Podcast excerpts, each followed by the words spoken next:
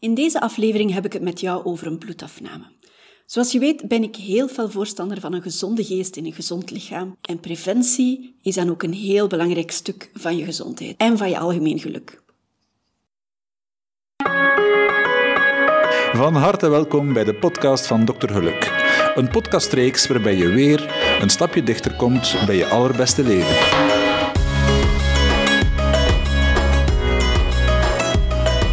Bij een nieuwe aflevering van Dokter Geluk. Ik ben Saskia van Varenberg, arts en coach en ik heb een podcastreeks waarbij ik telkens een klein stapje met jou zet richting je allerbeste leven. Dit is vandaag een meer wetenschappelijke aflevering. Ik zou het graag met jou hebben over alles wat te maken heeft met bloedafnames. Zoals je weet ben ik naast coach ook arts. Ik ben lang huisarts geweest. En eigenlijk ben ik heel erg voorstander van de eeuwenoude uitspraak mens sana in corpore sano. Wat wil zeggen een gezonde geest in een gezond lichaam. Het een kan niet zonder het ander. En dat is het mooie aan mijn job nu, dat ik arts zijn kan combineren met coach zijn. Coach vooral voor de gezonde geest en arts vooral voor het gezonde lichaam. Vandaag, zoals beloofd, een eerder medische aflevering. Je leeft maar één keer en liefst zo lang mogelijk, veronderstel ik. Hè? Nu, een goede gezondheid is dan ook van het allergrootste belang voor je allerbeste leven. En in deze aflevering geef ik je graag enkele tips om een gezondere versie van jezelf te worden. Een van de meest gestelde vragen die ik als huisarts kreeg was: Zou je mijn bloed eens kunnen nemen, dokter?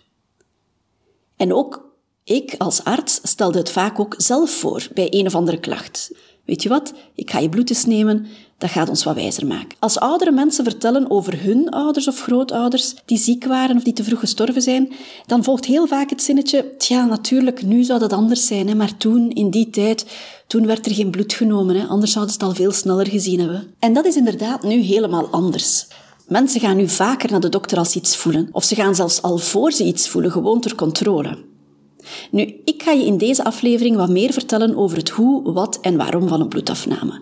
Wat je wel of niet kan zien, waarom en wanneer je een bloedafname moet doen en of dat jou volledig gerust kan stellen. Ten eerste, wanneer doe je een bloedafname? Laat me zeggen dat je huisarts hier de meest geschikte persoon is om je daar een antwoord op te geven. Je huisarts kent jou goed, kent jouw familiegeschiedenis, kent jouw eigen medische geschiedenis goed er is een verschil tussen een preventief onderzoek en een diagnostisch onderzoek. Wat bedoel ik daarmee? Een preventief onderzoek, dat is een onderzoek als je niet ziek bent, maar als je hoopt om gerustgesteld te worden of anderzijds om er op tijd bij te zijn als je niet gezond zou zijn. Een preventief onderzoek kan dus op elk moment. Dat hoeft natuurlijk ook niet te vaak te gebeuren. Het heeft geen zin om elke maand bij de huisarts te staan om een nieuwe bloedafname te doen. Als je bijvoorbeeld 18 jaar bent, wil je misschien wel eens weten hoe het gesteld is met jouw cholesterol. En dan is het nuttig om een preventief onderzoek te doen. Maar dat is niet elk jaar nodig. Anderzijds, als je 40 jaar bent en je hebt een genetische aanleg voor een hoge cholesterol in de familie, dan gaat je huisarts je misschien aanraden om jaarlijks een bloedafname te laten doen.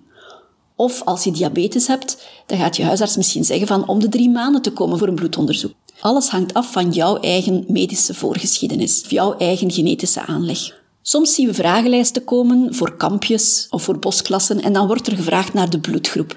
En heel vaak weten we dat niet. Dat is niet iets wat we standaard controleren. Nu, het is ook zo, als je dat niet weet, dan hoef je niet in allerijl naar de huisarts te lopen. Want het is zo, als je een bloedtransfusie moet krijgen, dan gaat er ook op dat moment ook altijd nog een controle gebeuren om te kijken welke bloedgroep je precies hebt. Anderzijds is het wel van belang om te weten welke bloedgroep je hebt als je bijvoorbeeld bloed wil gaan geven bij het Rode Kruis. Sommige bloedgroepen zijn heel zeldzaam en die zijn zijn heel erg gegeerd. Bijvoorbeeld O-negatief, dat is een bloedgroep die heel populair is, omdat die aan iedereen mag toegediend worden. AB-positief bijvoorbeeld, die mag alleen toegediend worden aan mensen met dezelfde bloedgroep.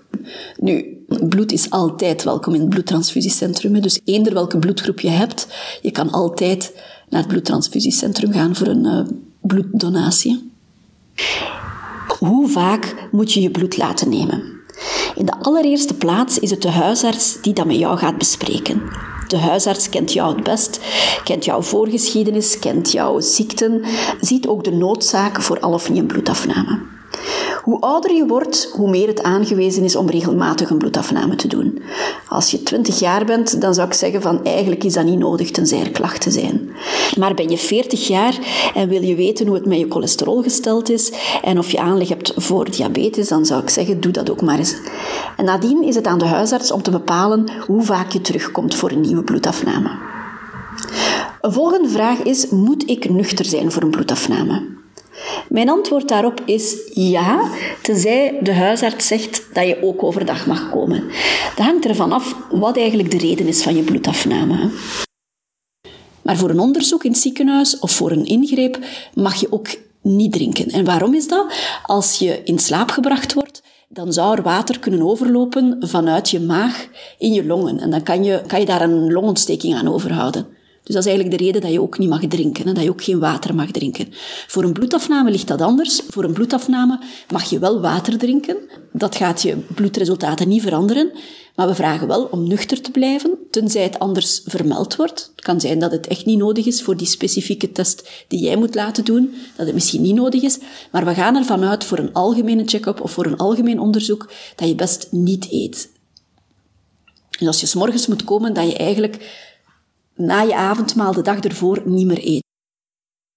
Cholesterol en triglyceriden die veranderen als je iets gegeten hebt.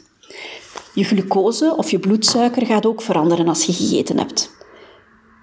Je schildklier wordt best s'morgens getest. Je cortisol, je stresshormoon, wordt best s'morgens getest. Als je medicatie inneemt, dan is het tijdstip van de bloedafname ook belangrijk aan de hand van het tijdstip waar je je medicatie inneemt. Sommige medicatie bedoel ik daarmee. Je huisarts gaat je daar wel verder kunnen in helpen. Dus vraag best wanneer je komt voor een bloedafname. Hoe vaak moet je dat doen? Hoe vaak moet je gaan voor een bloedafname? Alles hangt af van de leeftijd en alles hangt af van jouw gezondheidstoestand. Iemand met een chronische ziekte gaat vaker moeten langsgaan. Iemand die chronische medicatie neemt, gaat vaker moeten langsgaan. Iemand die bloedverdunners neemt, gaat misschien elke maand voor een controle moeten gaan. Iemand die diabetes heeft, gaat minstens om de drie maanden moeten teruggaan. En natuurlijk, als er klachten zijn en de arts vermoedt een of andere aandoening, dan gaat hij je ook, hij of zij je ook overhalen om al sneller een bloedafname te komen doen. Wat kan je allemaal zien in je bloed? De vraag die we dikwijls krijgen is: Dokter, wil je eens alles testen? Test maar eens op alles hoor. En dan denkt men dat we echt alles, alles kunnen zien in een bloedafname. Maar dat is niet zo. Hè. Het is altijd maar beperkt. De wetenschap staat ook soms nog voor raadsels, dus je kan ook niet alles zien in bloed. Maar we kunnen daar natuurlijk al wel een duidelijk beeld over krijgen. Je kan bijvoorbeeld zien of er al of niet ontsteking in bloed is. Je kan kijken of er bloedarmoede is. Als er te weinig rode bloedcellen zijn, dan spreekt men over bloedarmoede. En aan de hand van andere testen kan men dan zien wat de oorzaak is van je bloedarmoede. Of je te weinig ijzer hebt, of je te veel alcohol drinkt bijvoorbeeld. Men kan in je bloed kijken of je diabetes hebt. Men kan kijken of de cholesterol te hoog staat. Men kan kijken of je bloedstolling goed staat. Of je bloed niet te snel of te traag stolt. We kunnen een idee hebben over de leverfunctie, of je lever goed werkt, of je nieren goed werkt. Een bloedafname kan heel veel informatie geven over allerlei hormonen. Als je HCG positief is, dat is je zwangerschapshormoon. En dan wil het zeggen dat je zwanger bent. Maar er zijn ook andere hormonen, stresshormonen, geslachtshormonen. En kijken in welke fase van cyclus je als vrouw zit. Kijken naar je testosteron als man. Kijken naar je prostaathormoon. Soms moeten wij op vraag van het gerecht testen of er drugs aanwezig is. Dat kan zijn in urine, dat kan zijn in bloed. Soms moeten we zien in bloed op vraag van het gerecht of iemand al lang geen alcohol meer gedronken heeft. Je kan kijken naar bepaalde vitaminetekorten. Als mensen eenzijdig eten, dan kan je bijvoorbeeld zien aan welke vitamine er een tekort is. Je kan kijken hoe het gesteld is met de zouten, natrium en kalium in je bloed. Of iemand uitgedroogd is, of iemand veel te veel water drinkt bijvoorbeeld, dat bestaat ook. Je kan sommige allergieën opsporen, maar kunnen we alles zien in het bloed? Nee. Er zijn wel tumormerkers die we kunnen aanduiden in het bloed, maar die tumormerkers zijn vooral in eerste instantie bedoeld om een kankerbehandeling op te volgen. Dus om te kijken of een kankerbehandeling aanslaat of een kanker eventueel al of niet teruggekomen is. Maar om kanker op te sporen zijn er heel vaak andere onderzoeken nuttiger. Leukemie bijvoorbeeld kan je wel zien in het bloed. Als er een verstoring is van de bloedcellen, Ja, dat ga je natuurlijk in eerste instantie via een bloedafname zien. Dus klassiek, als mensen plots vol blauwe plekken staan, dan is er meteen paniek van heb ik toch geen leukemie? En dan wordt er meteen een bloedafname gedaan. Dus soms is dat een andere stollingstoornis. Dat hoeft niet direct leukemie te zijn. Hè. Bij kleine kindjes bijvoorbeeld, soms staan die beentjes vol blauwe plekken. Ja, dat kan gewoon zijn omdat die heel vaak vallen en struikelen. Maar als je twijfelt, bespreek het altijd met je huisarts. Een andere vraag die we dikwijls krijgen, dat is... Dokter, kan je mij mijn resultaten opsturen? Of kan je mij mijn resultaten laten doormailen? En we doen dat dan wel, maar eigenlijk is dat niet zo aan te raden. Waarom? Dokter Google die maakt je heel vaak ten onrechte ongerust. Je krijgt die bloeduitslag dan via mail of via post en dan zie je al die resultaten. Dan staan daar kruisjes en minnetjes bij en je gaat dat dan zelf interpreteren, terwijl dat, dat voor ons heel vaak niks is om ongerust over te zijn. Wij kunnen dat heel goed inschatten. Wij kunnen dat vergelijken met vorige onderzoeken. Als wij dat interpreteren als ongevaarlijk, dan gaan we dat zelfs niet vermelden. Maar als je zelf zo'n uitslag krijgt, vol minnetjes en vol plusjes, ja, dan ben je op slag heel ongerust. Dan ga je van alles beginnen opzoeken en dan krijg je heel vaak ernstige diagnoses die in de verste verte niks te maken hebben met jouw gezondheid. Dus ik zou zeggen, begin daar zelf niet aan, begin dat niet zelf te interpreteren. Je huisarts of je specialist gaan dat zeker beter doen in jouw plaats. Kan je met een bloeduitslag alles uitsluiten? Nee. Zoals ik al zei, sommige ziekten kan je niet zien in het bloed. Soms zijn er echt wel mysteries die we niet kunnen oplossen.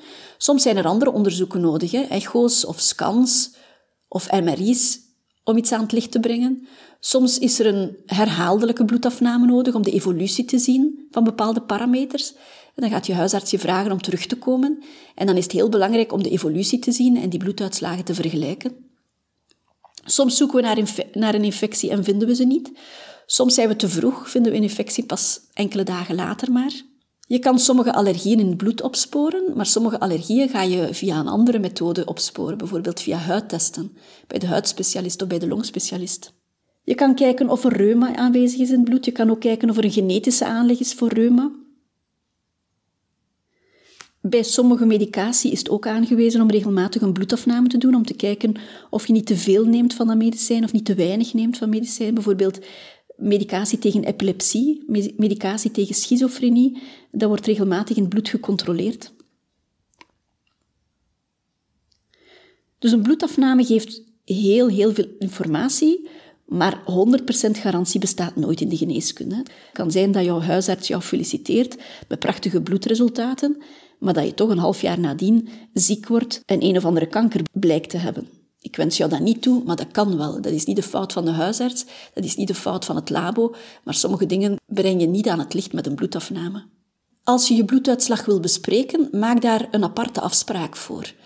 Tenzij je huisarts je zegt dat je mag telefoneren of dat je naar de secretaresse mag bellen bijvoorbeeld. Maar niks zo vervelend als een lange uitleg te moeten doen aan de telefoon. Hè. Vaak zitten er andere patiënten te wachten.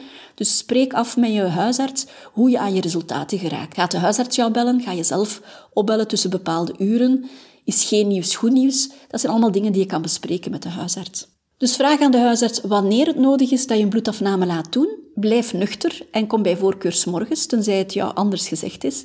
Als je chronisch ziek bent, dan val je onder een andere regeling. Dan gaat de specialist jou wel zeggen hoe vaak je bloedafname moet laten doen. Bijvoorbeeld de reumatoloog of de nierspecialist. En ga die resultaten niet zelf interpreteren. Dat zou ik jou aanraden. Is dat alles van preventie dat je moet doen? Alleen een bloedafname? Nee. Ik zou ook zeggen, laat één keer per jaar ook je urine nakijken, tenzij je huisarts je dat anders zegt. Een ochtendurine binnenbrengen, om te kijken of er geen abnormale cellen aanwezig zijn die wijzen op blaaspolypen of op een nierafwijking. Ga als vrouw ook regelmatig voor een mammografie. Laat ook regelmatig een uitstrijkje doen. Als man na 40 jaar, en zeker als er genetische aanleg is, laat ook een prostaatonderzoek doen. En vergeet die gezonde levensstijl ook niet. Eet fruit, eet groenten, eet zo weinig mogelijk vlees, maar zorg dat je genoeg ijzer hebt. Drink genoeg water. Liever geen sigaretten, liever geen alcohol. Zorg dat je voldoende slaapt. Zorg dat je niet te vet of niet te zout eet. Ik zou zeggen, alles met mate en in je voeding ook probeer goed af te wisselen. Ik geef bijvoorbeeld de raad om van groenten altijd af te wisselen van kleur. Bijvoorbeeld groene groenten bevatten andere vitaminen dan oranje groenten bijvoorbeeld. In wortelen zitten andere vitaminen dan in tomaten of dan in spinazie. Dus wissel daarin voldoende af. Ik vat het dus nog eens allemaal samen voor jou. Wanneer en hoe vaak je een bloedafname moet laten doen, dat bespreek je best met je huisarts. Als je gaat voor een bloedafname, ga dan in elk geval nuchter. Weet dat je niet alles kan zien, maar dat je wel heel veel kan zien in een bloedafname. De resultaten die bespreek je best samen met je huisarts en ga je niet zelf interpreteren. En behalve die bloedafname, zorg er voor de rest ook voor dat je een gezonde levensstijl aanhoudt. Alleen maar een jaarlijkse bloedafname doen, dat is niet voldoende voor je gezondheid. Heb je vragen? Laat het me weten. Heb je opmerkingen? Laat het me weten. Je vindt mij op Instagram onder Dr. Geluk of op Facebook onder Dr. Geluk en mijn website is www.doktergeluk.com. Elke donderdag ben ik er opnieuw met nieuwe afleveringen. Als je geen enkele aflevering wil missen, abonneer je dan zeker. Fijne dag en tot donderdag.